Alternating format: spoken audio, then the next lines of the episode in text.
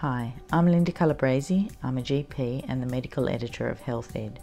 Welcome to our unique podcast series now available direct to your device. The series features some of Australia's leading clinical experts talking on topics that are both practical and important to Australian GPs. Welcome, my name's Ian Porter, and I'm a radiation oncologist here to discuss with you therapeutic options for patients with skin field cancerisation. And this is a very interesting topic in terms of uh, what I'd like to outline today is we're looking at first up keratinocyte carcinoma, or known as KC. We'll cover also treatments.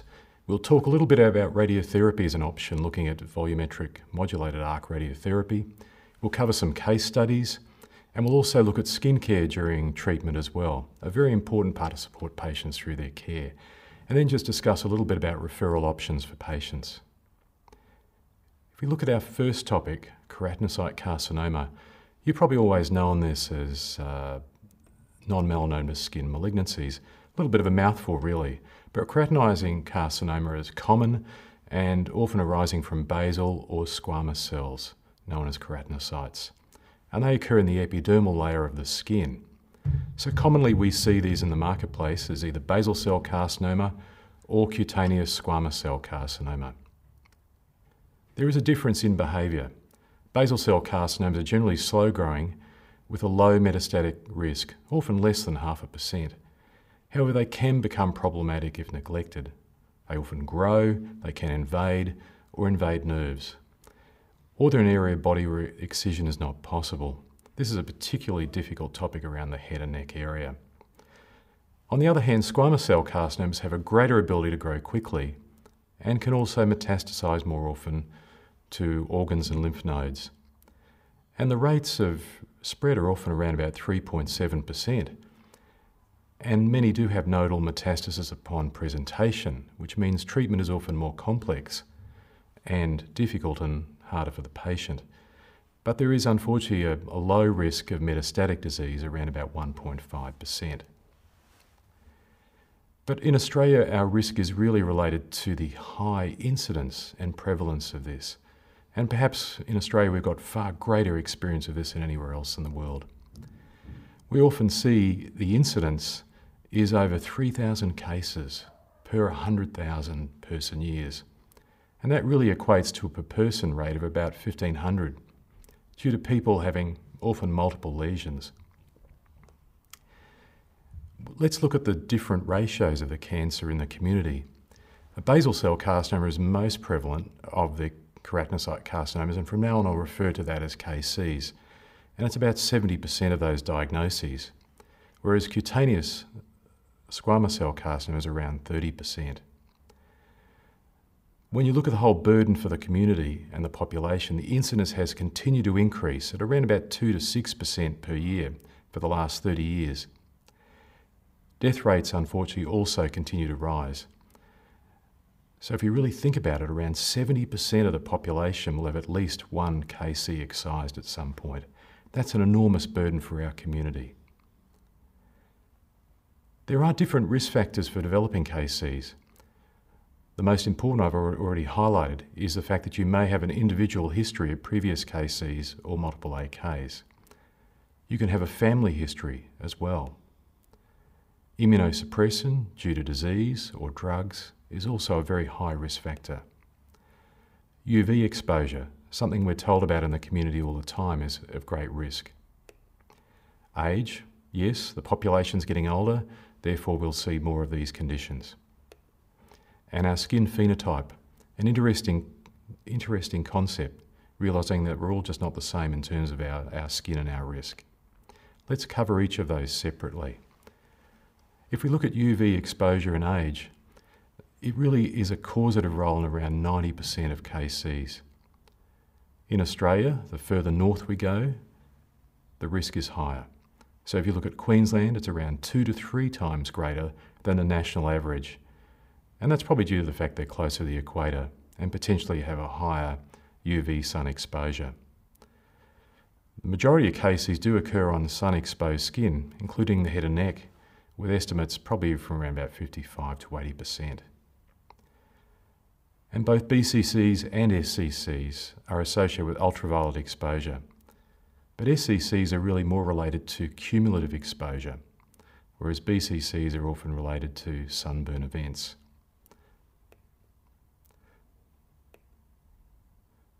If we look at uh, the next factor, really being age, you can see on the graph here on the right that really over time the relative risk increases with age. So therefore in our community, as the community does age, we're seeing this cancer in a higher rate. I think the other question really is your familial history in the skin phenotype. So really a prior family history of KCs increases that chance of developing BCCs and SCCs by over 2.5%. And that increases when you have a first degree relative uh, exposed before 50 years old, which so often is a factor in many inherited malignancies. It's always difficult, however, to really precisely define this correlation because many families share the same environmental risk and genetic risk as well.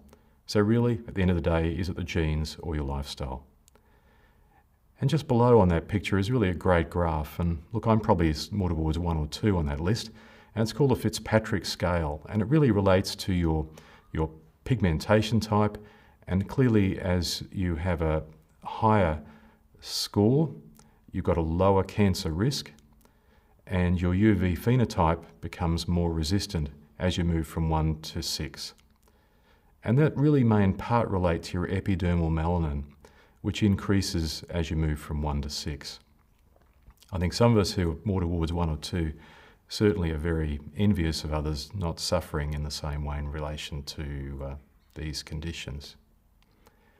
So, family history is important to cover, and skin phenotype is very important when the patient comes to see you. Other risk also really relates to whether you've had prior skin cancers or precancerous lesions. So if you've already had one lesion, your risk is higher. And this really struck me that 70 or 90% chance of a new KC within three years after two diagnoses. That's me. I'm the same, that, that falls into my category. You often have more than one precancerous AK or actinic keratoses is associated with squamous cell carcinoma develop, increasing with time and additional lesions. 74% of KCs are excised from people with multiple lesions. So the critical issue there is once you've had one, you really need to have ongoing follow up with your health professional. And that's what I do. The probability of an AK transforming into an SCC is variable. Around about 10% can become cancerous if untreated, and transformation is more common if you've had SCCs in the past. And around about 70% of SCCs actually arise from AKs. This increased risk is really related to a concept of field cancerization, something we're going to cover shortly. When you look at field cancerization, it's a concept that's really been around for over 70 years. But to be honest, I think the medical community is really taking a great deal of interest in this. And we see many difficult patients arrive in our clinics that as they walk through the door, it's very apparent they fall into this risk group. And it's a subclinical atypia with clinically surrounding normal tissue. It may relate to cumulative sun exposure, causing the expansion of mutated cells prone to cancerous transformation. Subclinical oncogenic changes accumulate without visible change. The skin sometimes appears normal, but that often changes over time. And the skin, however, will continue to accrue UV damage, such as pigmentation and actinic keratoses, with the presence of some skin cancers. So it really comes back to the old story that sun exposure is not good for us, and unfortunately, we carry the burden of our exposure throughout our life. So you can see here in this diagram quite nicely how you know you really might start out with a few AKs, but over time you'll get more extensive disease and significant photoaging over time. And as you move more towards the right, your risk of skin malignancy increases. The important issue really is also covering treatment. And we've really got different treatment options for different stages of cancer. In terms of lesion based therapy, we're really looking at surgery, and I think that is the gold standard. We're seeing five year cure rates of over 98% for basal cell carcinomas and a little less for squamous cell carcinomas, probably reflecting their different biology. Another option is radiation therapy, and this, of course, can be adjuvant, that means we're adding, definitive, as in the main treatment, and it can also be palliative as well, where you've got patients with incurable disease. And we're seeing five year local control rates over 90%. Other options can include curettage and cryotherapy. The most important thing, really, again, is follow up and making sure that you've cleared the disease, follow up on the path report, and make sure in the future that they remain on surveillance. The next step is really field based therapy, and that's where we're looking at, say, topical creams like fluorouracil or salicylic acid, and many do respond quite well, but can be variable in efficacy over time. Photodynamic therapy is also an option, and so many of my patients often comment that's a little uncomfortable treatment, but again, it's all in the hands of the operator. Other oral treatments can include nicotinamide, um, and that has been shown in studies to provide preventive measures as well. In terms of the other option is really combination field and lesion therapy. So really trying to combine both the local treatment and the field-based therapy in one. And that's where radiotherapy really is an option. And VMAT is really a form of radiotherapy. It's a, it's a, it's a process of delivery which allows us to treat a wider field very successfully, which couldn't be done in the past. And that allows us both to sim simultaneously treat a large area of heterogeneous disease and also clinically local disease as well. And it has an advantage that it can be used in heavily pre-treated patients. I'd like to talk a little bit further about volumetric modulated arc radiotherapy. Well, let's just call it VMAT for short. And these are some photos of a linear accelerator where you can see the uh, treatment machine head moving around the patient in a 360 degree motion. And the patient can lie comfortably, most often in their civilian clothes. You don't need to wear a gown any, any longer. But you can see the great, great progress in terms of these machines. Is in the old days I used to use fixed uh, poured shields. Now, within the mouth of this has what we call multi-leaf collimators. Think of it as a hundred little fine metal shards that can move in and out and shape the beam and strengthen fluence, which really allows us to be very accurate where we want to be. And this is, a, let's call it a weather map or what we call an isodose curve. And this is what, as a radiation oncologist, I commonly check and approve that it meets our high safety criteria. And what you can see here is a difference between a VMAT field and what we call brachytherapy. So brachytherapy is where we used to place small catheters along the surface and have a, a very fine isotope within those. The issue with that is, was really very uneven in terms of the dose delivered. So there are a lot of hot spots and also some cold spots as well. So hot spots meant the, the outcome, particularly the cosmetic outcome, was not as good. So that's where VMAT has really come in as a technology to allow us to deliver this wide field treatment better. So on the left you can see a scalp, on the right you can see a limb, and uh, that's great ability to be able to cover a large area as well. Importantly, we can also reduce the dose to normal tissues. So in terms of treatment, I think it's important to go through the steps of that. And the best way to deliver radiotherapy is over a number of fractions or treatments or days. So usually it's once a day, Monday to Friday, over around about five weeks, and sometimes a break is placed within that treatment as either a planned or unplanned break to allow for local recovery and also response. And this allows us both to maintain a fantastic clinical outcome, but also allow recovery of normal tissues by the next day of treatment, and allows us to deliver a high dose of treatment as well. It's important within that to obviously allow regular skin checks so within our centre, we'll have both our radiation therapists, our nursing teams, as well as the radiation oncologists, keeping a regular check on the patient to see how they're tolerating treatment, which is usually excellent, and also managing any expected side effects, particularly towards the end of the course of treatment. But the other beauty is really it's they're fairly short visits. Perhaps you're in the centre around about 20 minutes, but actual treatment time might only be a few minutes. So, so in fact, it's, it's very rapid and quick. And of course, as many of my patients say, it doesn't really involve an anaesthetic needle or scalpel. I'd just like to cover just a few case studies as well because we can talk about the facts, but pictures really do help us a great deal further. And this is one patient uh, that I treated who was 79. He had sort of recurrent, rapidly growing scalp lesion near an area of previous excision, and that's really highlighted quite, quite nicely there in, in the uh, inner circle. And it was biopsied and showed an intraepidermal carcinoma, which really is behaving more like an aggressive squamous cell carcinoma in terms of its size and growth rate. And you can also see the very sort of pitted skin there, typical of widespread solar damage. His haircut is not dissimilar to mine, so I'll try to avoid this problem for me in the future. But that's obviously a factor we like to treat at the same time. When you look back on his history, which is so important, he's had a history of extensive sun exposure, multiple BCCs, IECs, and solar keratoses in various areas. Perhaps he just didn't wear a hat as much as me. Had his first skin cancer quite a few years ago and has had multiple excisions and increasing frequency of this, causing to some degree of frustration. I remember he commented he'd had about 20 lesions excised and finally was so grateful that he'd met an alternative treatment strategy to avoid further surgery. We were able to plan him using uh, a, we use a CT plan initially where we develop a CT and make this special thermoplastic uh, cover, which is developed with 3D printing. So it really is completely customized to the patient, very comfortable, and allows some flexibility as well in terms of movement and, and adjustment for fitting.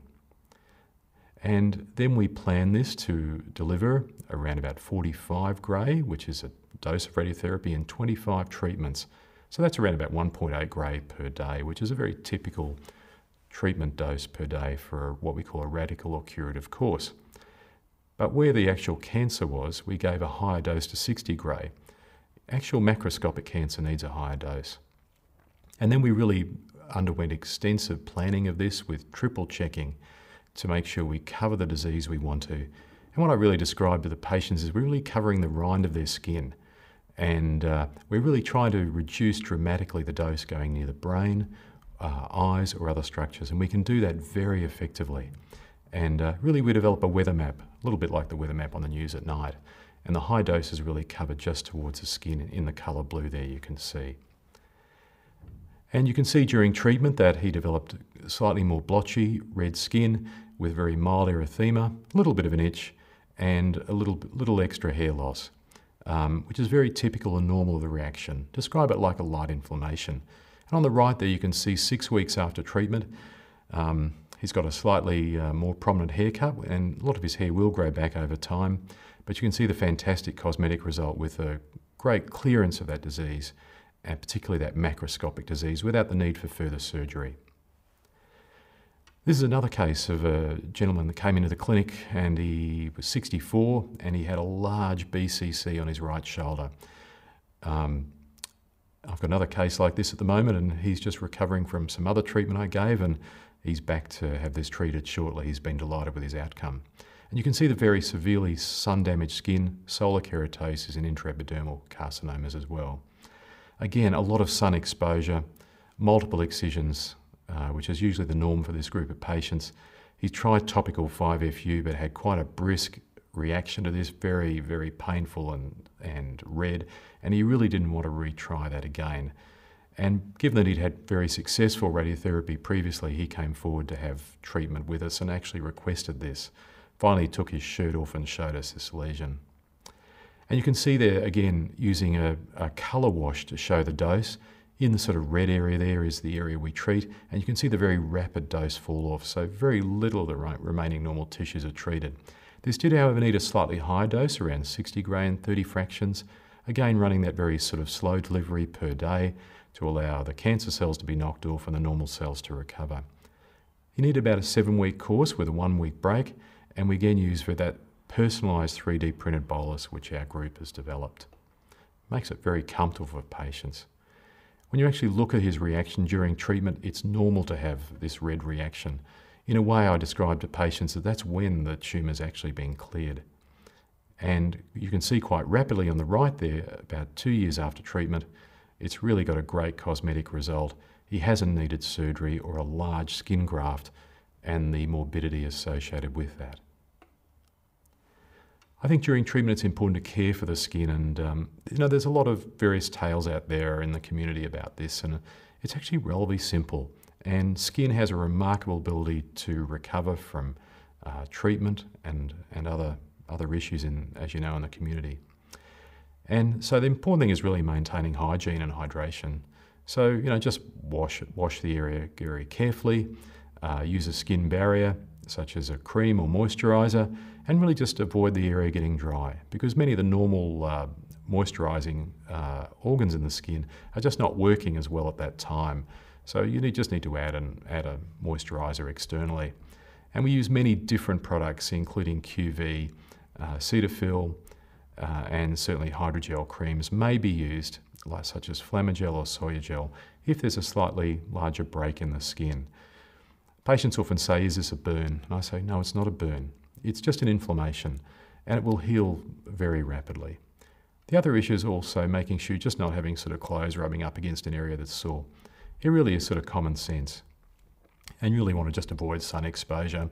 Um, you know, just try to avoid shaving because uh, the skin will be a little bit more sensitive and uh, really just protect it as you would if you had a simple graze on your skin. In terms of referral and guidance, you know, what patients do I really ultimately see? And this is always very hard to remember. And um, when would you consider radiotherapy or referral to a radiation oncologist like me? And uh, I think really just remember, as primary care specialists, you'll be able to manage many of the keratinocyte carcinomas yourself effectively and capably. And you'll achieve excellent control rates with the treatments you deliver. But as a radiation oncologist, I'll probably become involved when skin field cancerization is an issue or patients don't want to go down that path of surgery and looking for a non invasive form of treatment. So, really, we see often with severe skin field cancerization, patients concerned about cosmetic outcome. So, a large part of my practice is actually often um, many ladies coming to have their nose area treated to avoid uh, surgery or skin flaps where there's sort of failure of other therapies and really seeking alternative options. There are high risk lesions which are either incompletely excised or have other high risk features like perineural invasion. You can have high risk disease where patients have other disease in the area previously or have recurred. And some patients just refuse surgery and want to come forward for another alternative definitive treatment option. I've mentioned perineural invasion already, a very important risk factor and can be sometimes life threatening. And radiotherapy has that ability to hop ahead and try to treat that nerve before it can spread further. And obviously, recurrent lesions are also an issue as well that we, we're often involved treating. But the most important thing is really access in both uh, residential, urban, and rural areas. And in terms of GenesisCare, we've got many sites around Australia. But importantly, thank you for your time. And uh, should you have any further questions, please reach out to us. Thank you for joining us. We hope you are enjoying this series and will recommend it to your friends and colleagues. I'm Linda Calabretto, and on behalf of the team here at Healthed, I look forward to joining you soon for our next podcast. If you enjoyed this audio segment, you can find out more about our free webcast lectures, which can be accessed from any device on our website at healthed.com.au. The podcasts published on this page are for medical professionals only. The content is not a substitute for medical advice. If you have a health issue, you should seek the advice of a suitable qualified health professional.